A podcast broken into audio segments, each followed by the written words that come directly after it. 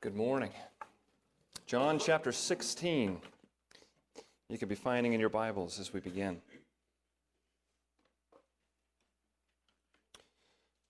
We'll begin reading in just a moment at verse 1, but this very much is a part 2 of what we saw last week at the end of chapter 15. And you need to remember that we heard Jesus make a distinction in verse 20 last week. What he said was, If they persecuted me, they will also persecute you. If they kept my word, they will also keep yours. And we can hear there what we wind up recognizing to be Jesus' overall subject in this text. And what ended the last chapter and what he does is he's coming into this one. It's a subject concerning testimony in the world, his testimony to the world.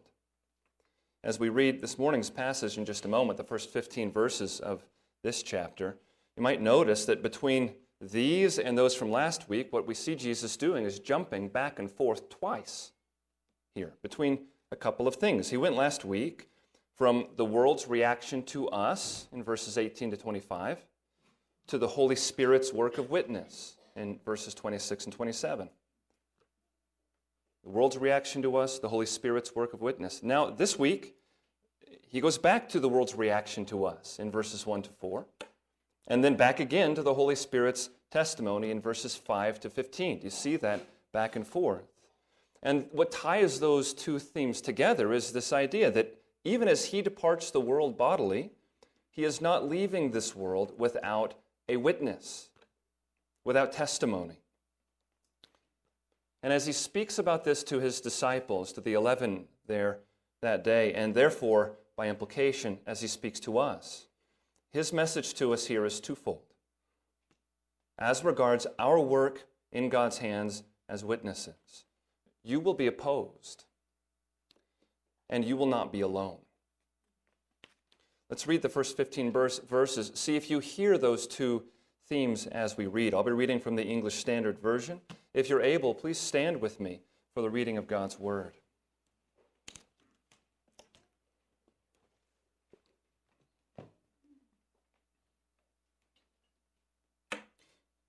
John chapter 16, beginning at verse 1. I have said all these things to keep you from falling away.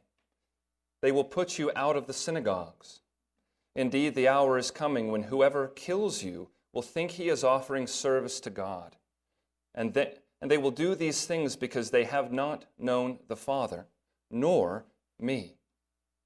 But I have said these things to you that when their hour comes, you may remember that I told them to you. I did not say these things to you from the beginning because I was with you, but now I am going to him who sent me. And none of you asks me, Where are you going? But because I have said these things to you, sorrow has filled your heart. Nevertheless, I tell you the truth. It is to your advantage that I go away. For if I do not go away, the Helper will not come to you. But if I go, I will send him to you. And when he comes, he will convict the world concerning sin and righteousness and judgment. Concerning sin, because they do not believe in me. Concerning righteousness, because I go to the Father, and you will see me no longer concerning judgment, because the ruler of this world is judged. I still have many things to say to you, but you cannot bear them now.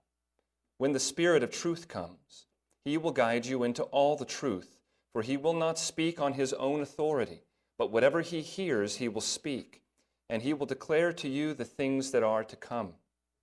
He will glorify me, for he will take what is mine and declare it to you. All that the Father has is mine.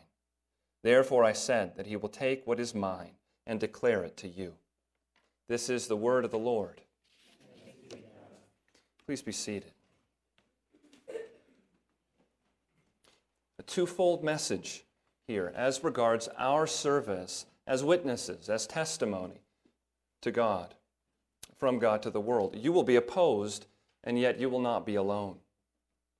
First, you will be opposed. You remember verse 21 of, of uh, the chapter before, of chapter 15, the opposition that comes from everything entailed in what Jesus calls there our word and what the world's reaction to that word reveals. It's characterized by opposition. Jesus said last week that the people's persecution uh, at the hands of the world serves a particular purpose from God. It is revelatory. The world's persecuting God's people because of, of its word provides revelation, it proves the righteous judgment of God. And that's very much on topic for what we're seeing in our text again this morning, isn't it? One of the things that I hope that we recognize here is that the word testimony or witness is in fact a great purpose of God in leaving us here. This, is a, this, is a, this goes far in describing God's intentions in saving you to Himself and leaving you here on this planet to provide this testimony, this witness that will be opposed. And my friends, what that means for us is that while our priority as Christians is certainly not one of going around looking for confrontation or opposition, yet neither are we to live in such a way as to make union with Christ that last best kept secret about us. Flying under the radar as followers of Christ is not why our Lord has left us here. In fact, what we find here is exactly the opposite. It is our union with Christ that is meant to be put on display as we live in this world, and that is going to receive opposition. It certainly is the expectation that's created at the start of chapter 16 here, isn't it?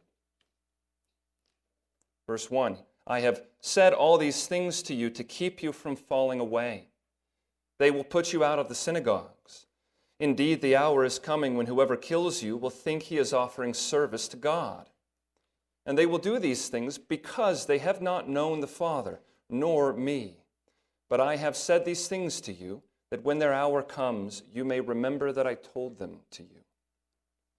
It's significant for us to notice in a context even like this, where Jesus is talking about the very real possibility of death for his sake what's his main concern here for his people? You notice it's not death, it's apostasy, it's falling away from him. There are worse things than death in this life. And our Lord, who loves us, is less concerned with the death of his people here than he is with the falling away of his people. He gives his words his powerful commands and warnings and promises, which are effective in his people's lives. He gives those things not to protect us from dying here, but to protect us from the temptation to forsake him. That's what his concern is for these 11. His priority is not unclear at all. And my friends, we need to notice his priority in this context so that it might be our priority as well. Our goal in this life is that we would come to conform our thoughts to the mind of Christ, to think Jesus' thoughts after him. And he gives this to us here in these first four verses in particular, in a context that are, that's increasingly similar to our own context today in the 21st century. He warns the 11 that for them, the main opposition to them is going to come on moral grounds. You see that? Verse 2 They will put you out of the synagogues. And indeed, the hour is coming when whoever kills you will think he is offering service to God. It's such a significant warning for him to give them that they would be clear about the motives of their, this opposition. My brothers, he says, in your battle to represent me, you will not be seen to occupy the moral high ground. Your opponents will think that they are the moral ones in this conflict. But he says, Fear not. Because what the world has convinced itself of now does not change what the final outcome will be. They will be evidencing, by their very opposition to you, that they have not known the Father, nor have they known the Son. This is yet another call for them to trust Him beyond what their eyes are able to see or what their ears are able to hear in the context of that sort of opposition, that moral opposition. for probably the majority of us sitting here this morning who have lived long enough to have been a part of this ride, it's been a very strange and unsettling ride to move into the 21st century as American Christians, hasn't it? We have lived this tremendous moral shift. There was an article that came out last year that, made quite a splash. A man named Aaron Renn wrote an article called The Three Worlds of Evangelicalism. And he's describing there the American process of secularization that has taken place. What he does there is he divides the timeline into three worlds. This is how he describes it. He describes the positive world up to 1994, and he gives reasons for these dates, as this the society retained a mostly positive view of Christianity to be a church going person was part of being viewed as an upstanding citizen. This up to 1994, the positive world, then shifting in his words into what he calls the neutral world, 1994 to 2014, where being a Christian no longer carried with it a privileged status, but neither did it carry a negative social cost. And then what he calls negative world, positive world, neutral world, negative world, from 2014 and to here we are today, where now being known as a Christian is in fact a social negative, especially in elite America. And Christian morality is a thing to be repudiated and is seen as a threat to public good. Publicly subscribing to Christian morality and ethic brings negative consequences.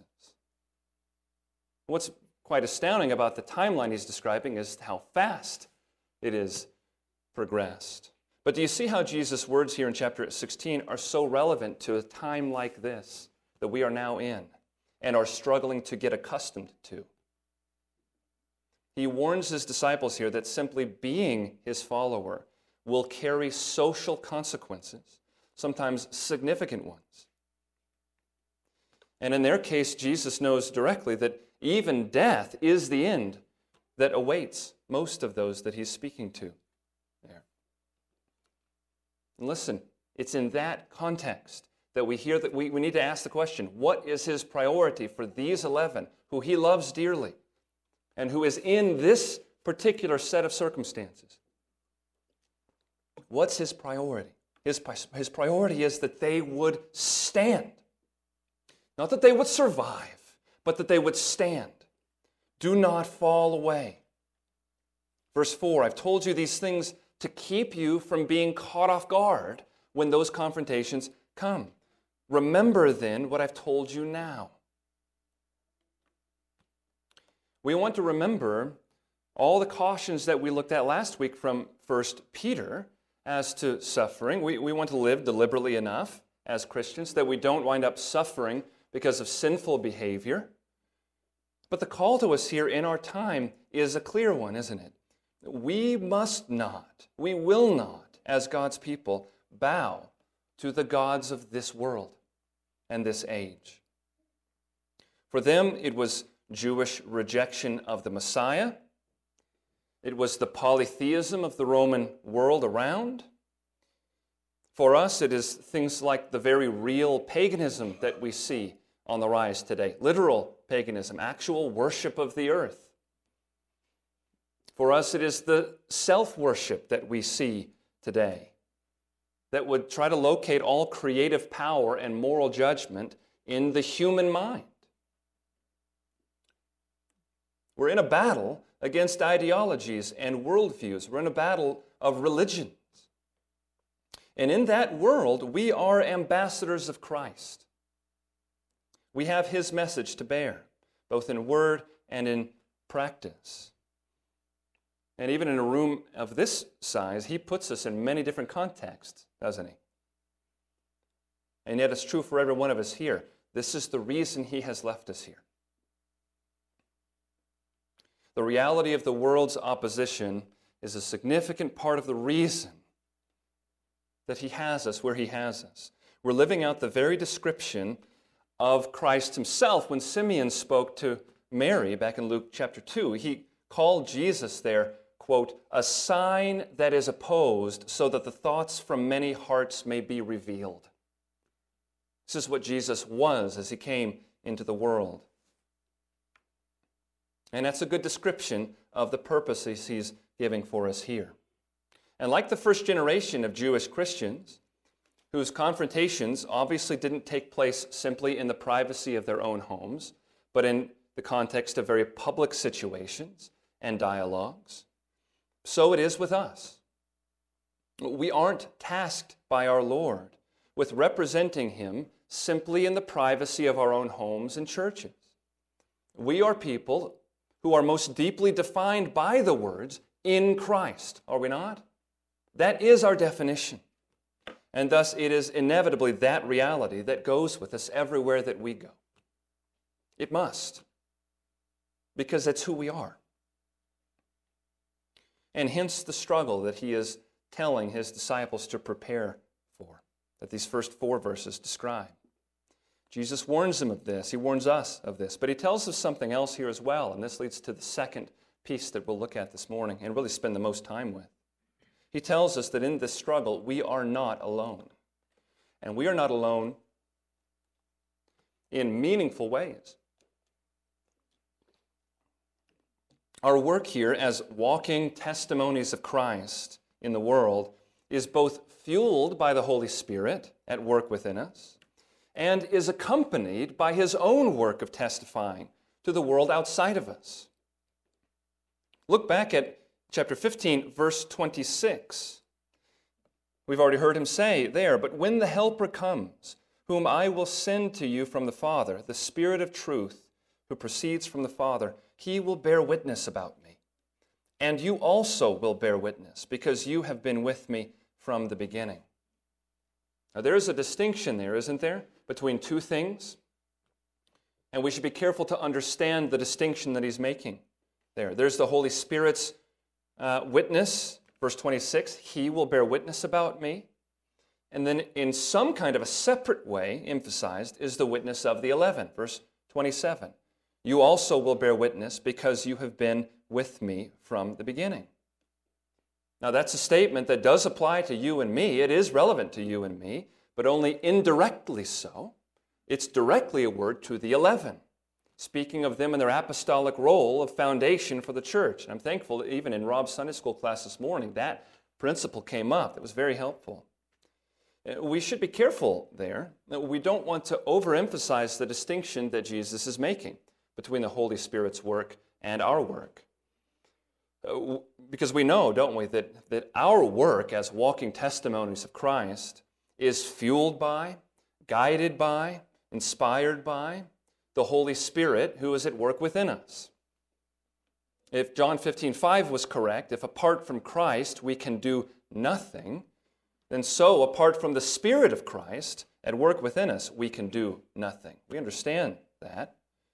The distinction there in 26 and 27 isn't between work that the Holy Spirit is driving and work that He isn't driving. The distinction is between the Holy Spirit's work that He involves us in and the Spirit's work that He does outside of us. And it's that distinction that is really helpful for us from, from verse 4 here in chapter 16 to the end of what we'll see. That's why I went back to that. I want us to see those two locations of the Spirit's work in verses 4 to 15. You have work that the Spirit works toward the world and work of the Spirit within His people work of the Spirit toward the world. This is what we hear described in verses 4 to 11. And it's very interesting how Christ leads into describing this. He says at the end of verse 4 that there's something that he has not discussed with them until now. You notice that? Because up to now, he has been with them. He hasn't needed, they haven't needed to hear more about his plans for supporting them when he was not bodily present with them. Verse 5 But now I am going to him who sent me. And he makes a statement that is maybe not what it looks like at first glance. He says, None of you asks me, Where are you going? I say that that's not probably what it looks like at first glance because at the end of chapter 13, that's exactly what Peter asked him. Lord, where are you going? so his point is not that they've never said those words. His point is that their concern up to this point has wholly been upon the fact that he is leaving and not upon the implications of where it is he's going. They need to start thinking about what it means that he is going where he's going. And even when Peter asked that question of where he's going in chapter 13, he was saying it, we saw then, to express lament at being separated from Christ. He wasn't trying to understand the implications of Jesus' destination. Now, we've talked at length in the past about the benefits of Christ going away and sending the Spirit. What I want us to notice here this morning is that he says in verse 7 that he will send the Spirit to us, and then he says in verse 8 that the Spirit will convict the world concerning sin and righteousness and judgment. You see that? What is the effect of the Spirit's ministry toward the world? Well, it's summed up here with the word convict. It's a word that means here to bring to light a person's wrongdoing or to bring a person to the point of recognizing wrongdoing. It's a convicting work that, depending on the circumstances, might bring that own person to a realization of the wrong. But whether it does or not, it does prove the wrong in reality. That's the effect of the Holy Spirit and the purpose that He's working toward to bring this conviction. And in the world, some, by God's grace, as God softens hearts and opens minds, some are humbled by that conviction, then they come to Him. They're rescued out of the world. But others respond to that conviction in their deadness with hatred and rejection. Now we hear that, that work of the Spirit's conviction, and certainly there is an extent to which that describes the Holy Spirit's work within unbelievers, bringing conviction. You could think of his use of, of the conscience to convict, even.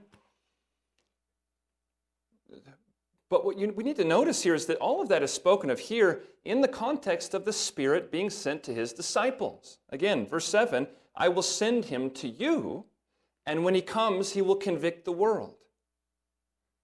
So, what we're seeing here in this, we have to notice that the Spirit's work through us is being spoken of as intending to be a convicting presence in the world. You might think of what Paul commands in Ephesians 5:11, where he said to the, to the Ephesians church, have nothing to do with the fruitful deeds of darkness, but rather expose them. And Paul uses there, expose them, the exact same word when it says expose that Jesus uses here that we translate convict. Convicting about what? He names three things there in verse 8, and then he expands on each one in verses 9 to 11. We'll take all of that here together. He convicts the world concerning sin. It's the first one. He says, Because they do not believe me. That is to say, what the Spirit does is he works to reveal the fact that apart from faith in Christ, our sin remains. As he moves to convict the world concerning sin, a world that has rejected the only solution to sin that God has offered. This is the effect. It's a good reminder to us as believers that far above any temporal blessings from Christ that we have experienced is the fact that in Christ we have found freedom from the guilt and consequences of our sin. That is far more precious than gold or silver or any such thing. If we haven't trusted in Christ alone, we are still in our sin. And this is what the Spirit of God convicts the world of. There is a sin and guilt problem that you can't wash off. Distract yourself as much as you want, you cannot escape the knowledge that you have broken the eternal moral laws of God and that judgment awaits for that sin. This the Spirit brings conviction of. He convicts the world concerning righteousness, it says.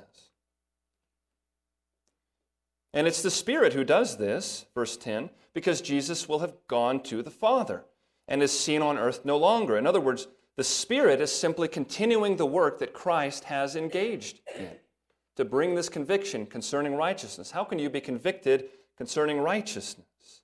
Well, you can be convicted concerning your righteousness. What is the righteousness that you would offer to God? You might put the word in self there. They're convicted concerning their self righteousness, which is in fact worthless in the sight of God. We're told in the Old Testament, aren't we, that our righteousness before the throne, the justifying throne of God, what is it worth? Our righteousness is filthy rags before a perfect and holy God. We have nothing to offer in this sort of self righteous, self justifying way. And the Spirit works to bring conviction concerning that. The Spirit convicts the world, thirdly, concerning judgment. Now, this one is a little bit harder to be confident in as far as what is being uh, conveyed here. Is he saying that the Spirit convicts the world concerning the ways it has judged poorly, concerning its poor judgment? Or is he saying that the Spirit convicts the world concerning the reality of God's judgment? He gives a little bit of explanation in verse 11, but it doesn't seem to help much with that particular question. And I'll confess to you, I struggle to feel confident as to which one of those is meant. I, I would lean toward the second, though, because remember, he's speaking about the world here in terms of, of all of this work the Spirit is bringing conviction to. And he says, in explanation here, he says, because the world's ruler is judged. That would seem to explain why he convicts the world concerning God's coming judgment. So, if that's true, then what he would be saying here is if, if judgment has already come for the ruler of this world, then the world needs to recognize that that judgment is coming for it as well. It needs a new ruler because its ruler has already been judged. And that judgment then would be coming to all who would follow in the path of the world. Remember, Jesus has told the world in times past here in this gospel you are following the path of your Father. You're following the path of the prince of this world.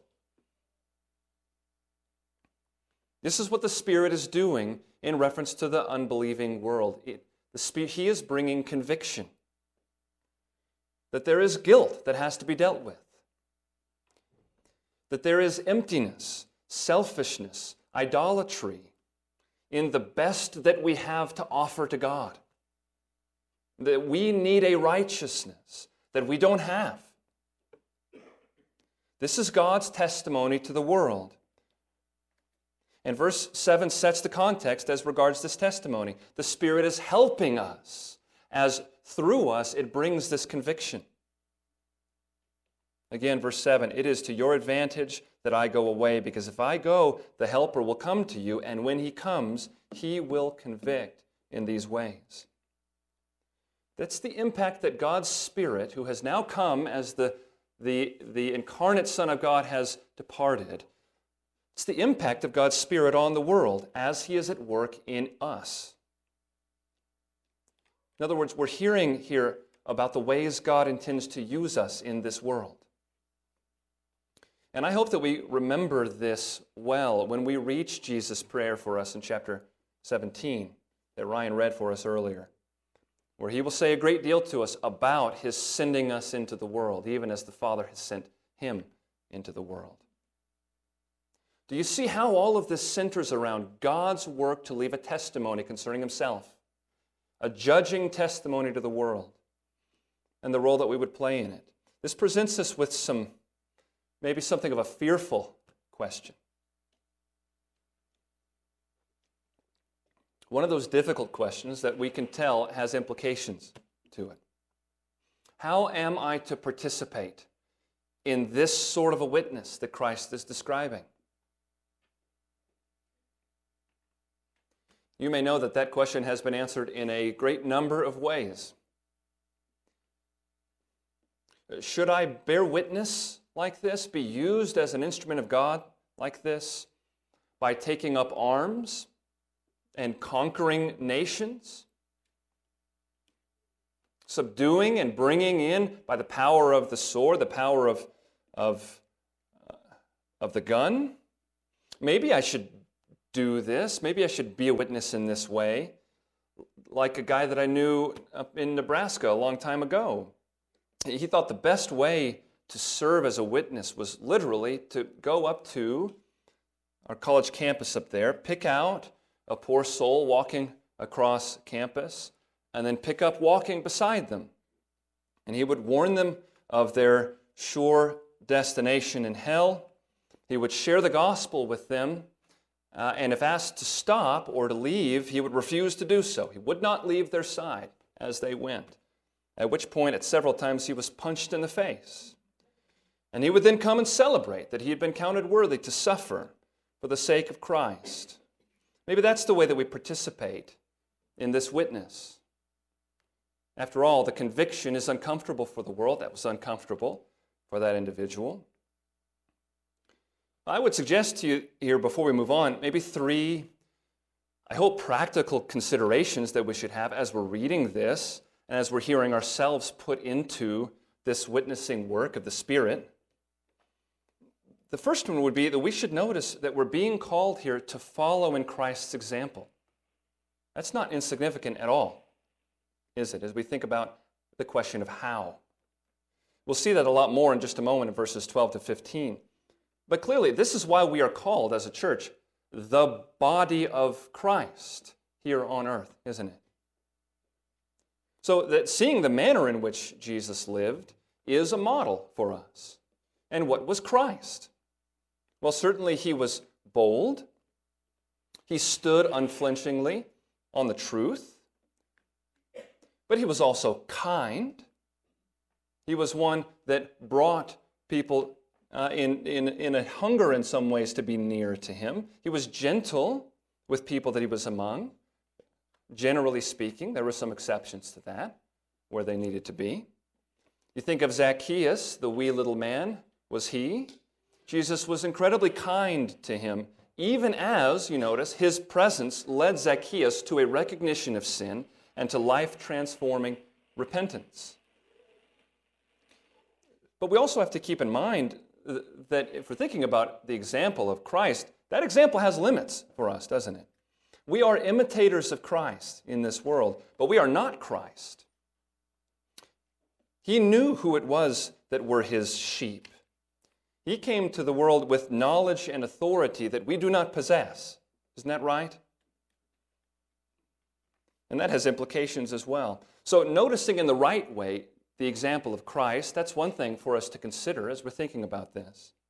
The second thing to remember is what is said to us right here, which is that the Holy Spirit, who Jesus is promising to us, it's in this context that he is called the Helper. We're not alone as these witnesses, we have a helper. And you notice as well, it is he who is accomplishing these things, isn't it? That would suggest we don't have to try to get super creative. We aren't being told to put our heads together and innovate to accomplish this. In fact, what we're being told, what we're being assured of, is that as we live out our lives with the Spirit of God at work in us, this is the work that He is going to accomplish. And that leads well to the third consideration I would give you here as to how we approach this witness, which is that we as Christians are committed to living a whole Bible life. So when we're thinking about the broader implications here of how does Jesus call us to live out our lives as a testimony to God, we must see the entire Bible as our guide to life and godliness. So we let the Word of God interpret itself. We temper our potential interpretations and applications of one passage with another passage. We work at every point to have a whole Bible way of thinking and living. So we see a call here to willing sacrifice and suffering. But then we also hear Paul's description of the good Christian life in 1 Thessalonians 4:11. Aspire to live quietly and to mind your own affairs and to work with your hands as we instructed you, so that you may walk properly before outsiders and be dependent on no one. It's just one other thing that we could bring to bear. And immediately, those two passages help each other. They help us. Either one of them, without the other, could create a certain mental image in our minds about what our lives ought to be like, couldn't it? And our goal is that our way of life can incorporate all of what God's Word has revealed and instructed. So I hope that those are some things that are helpful to consider as we're understanding how this witness actually works itself out and is put on display in our lives. Now, the last part for us to see here is verses 12 to 15. And we look at this separately because Jesus does shift here. He's still encouraging us with the news that we are not alone in what God is calling us to. But after describing the impact of that on the world out there, and even us in the world out there, now he describes the impact of the Spirit's work in us. Look again at verse 12. I still have many things to say to you, but you cannot bear them now. When the Spirit of truth comes, what an interesting name for the Holy Spirit, isn't it? The Spirit of truth. When the Spirit of truth comes, he will guide you into all the truth, for he will not speak on his own authority, but whatever he hears, he will speak, and he will declare to you the things that are to come. He will glorify me, for he will take what is mine and declare it to you. All that the Father has is mine. Therefore, I said that he will take what is mine and declare it to you. If you've been with us in the study of John's Gospel, do you remember how often we have heard Jesus make very clear that in his earthly ministry, he was delivering to us what belonged to his Father and what had been given to him? Do you remember that? John 7 16, Jesus answered them, My teaching is not mine, but his who sent me. John 8 26, he says, I declare to the world what I have heard from him. And then, I do nothing on my own authority, but speak just as the Father taught me. John 8 43, I came not of my own accord, but he sent me. John 12 49, I have not spoken on my own authority, but the Father who sent me has given me a commandment what to say and what to speak. John 14, 10. Do you not believe that I am in the Father and the Father is in me? The words that I say to you, I do not speak on my own authority, but the Father who dwells in me does his works. My friends, we've seen it. This has been a repeated emphasis of our Lord that he is bringing what belongs to his Father. And now we find him using that exact same language to describe the pattern that's found in the work of the Holy Spirit. And the Holy Spirit, that he said, is going to dwell in them, work in them, work out from them. We see it here in verse 14 of our text in a perfect mirroring of the Son's dynamic with the Father. He says about the Spirit, He will glorify me, for He will take what is mine and declare it to you, just as Jesus took what was the Father's and brought it to us. And what is it that he says is mine? He continues there All that the Father has is mine. Therefore, I said he will take what is mine and declare it to you. Yet again, we're seeing, aren't we? Perfect union, oneness, cooperation within the triune God in all of God's works. It's very important, I think, that when we read verses 12 to 15, in terms of what's being promised, that we recognize that it applies in a unique way to these 11, to those who will be Christ's apostles, and who will be able to record and explain for those who come after the life and ministry and teaching of Christ. So this does apply to us, but only indirectly. It directly applies to the apostles and what they have brought for us as the foundation of the church, like Ephesians describes them. And by the way, uh, let me just ask you here do you think that the Spirit has failed to finish that task that the Son has given to him? To take all that the Son gave him and declare it to his people? Are there yet things that we, as the children of God, need to hear from the Son of God? That 2,000 years later, the Spirit of God has still not given to his church? May it never be that we would say such a thing. This is exactly what he has done through the ministry of the apostles, through those who then took and completed God's perfect revelation to his people. The completed, closed canon of God's holy word is exactly this. And it's only through the Spirit's ministry of that word that this continues for us today in this indirect way. It's good for us to notice that. It causes us to tremble at God's word, to rejoice at it, and most importantly, to be content with it, to be satisfied that there is nothing that I need from Him to know how to walk and please Him and be faithful that He has not given to us. It is so telling, I think, as we're looking at the opening here of chapter 16, that these are the ways that Christ moves to assure and bolster His disciples. The way that He comforts tells us about the concerns He has for them. It tells us about his sense of the real dangers that they were facing, doesn't it?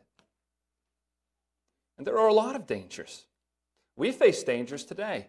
They were facing tremendous dangers in their time. But we, we do well as we're looking at this and as we're starting to move toward closing, we do well to zoom out a bit and to notice that when Christ here is preparing his disciples for life, without his bodily presence. The two ways he assures us here is by number one, telling us about the Spirit's successful convicting of the world that will succeed. And by telling us, secondly, of the Spirit's successful equipping of us to hold fast to the things of Christ. That's how he, pre- he prepares them by assuring them of the Spirit's sure success in the world and in his people. It is so good for us to hear because both of those things speak to our greatest struggles of faith in our lives. We struggle in faith as we live in a world that looks like it's out of control, don't we? We struggle in our faith as we look inward and we see our own sinfulness.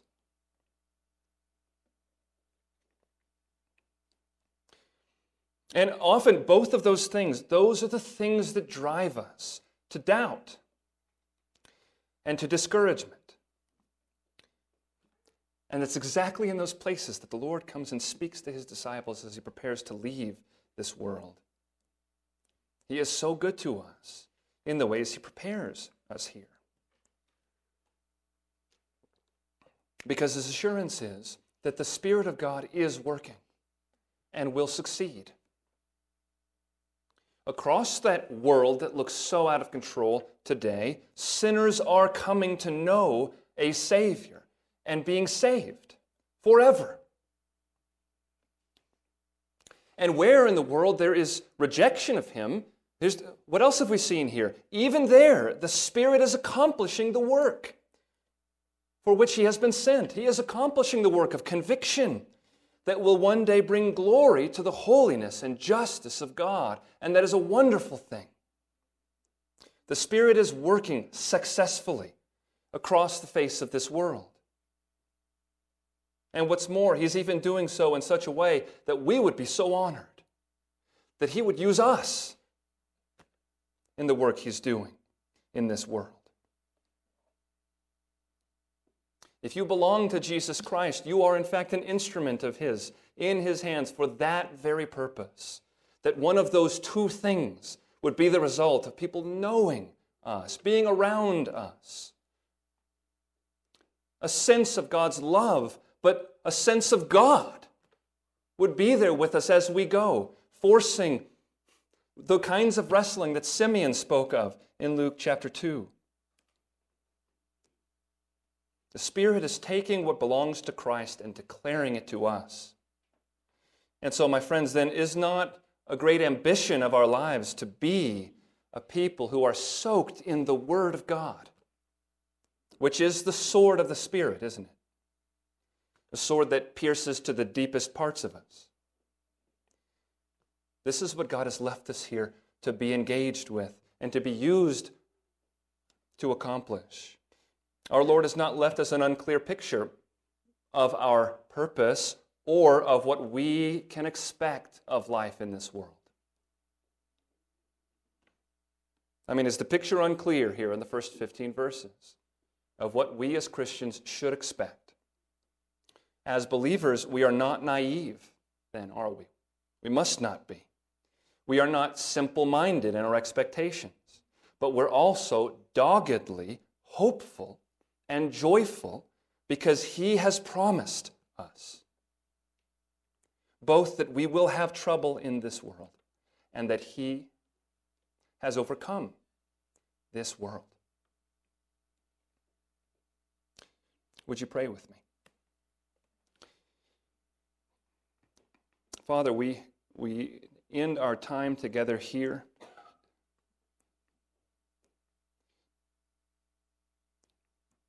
Both with a desire to pray to you and thank you for what you have shown us, for what you've reminded us of. Lord, you know us.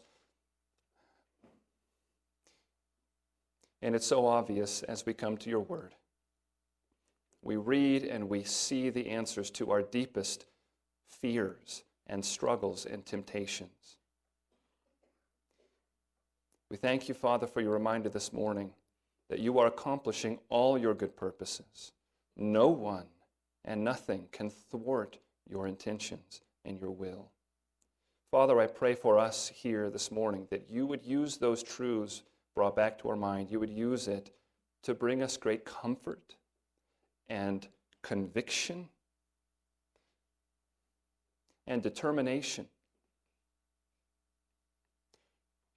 Lord, cause us to stand faithfully in the places where you have put us as ambassadors of your Son. And help us never to forget the tremendous honor that that position affords. Help us never to forget the great cost that was paid that we might belong to you. We love you. We thank you for your word. We thank you for your Son. We thank you for the work of your Spirit in us. We pray in Jesus' name. Amen.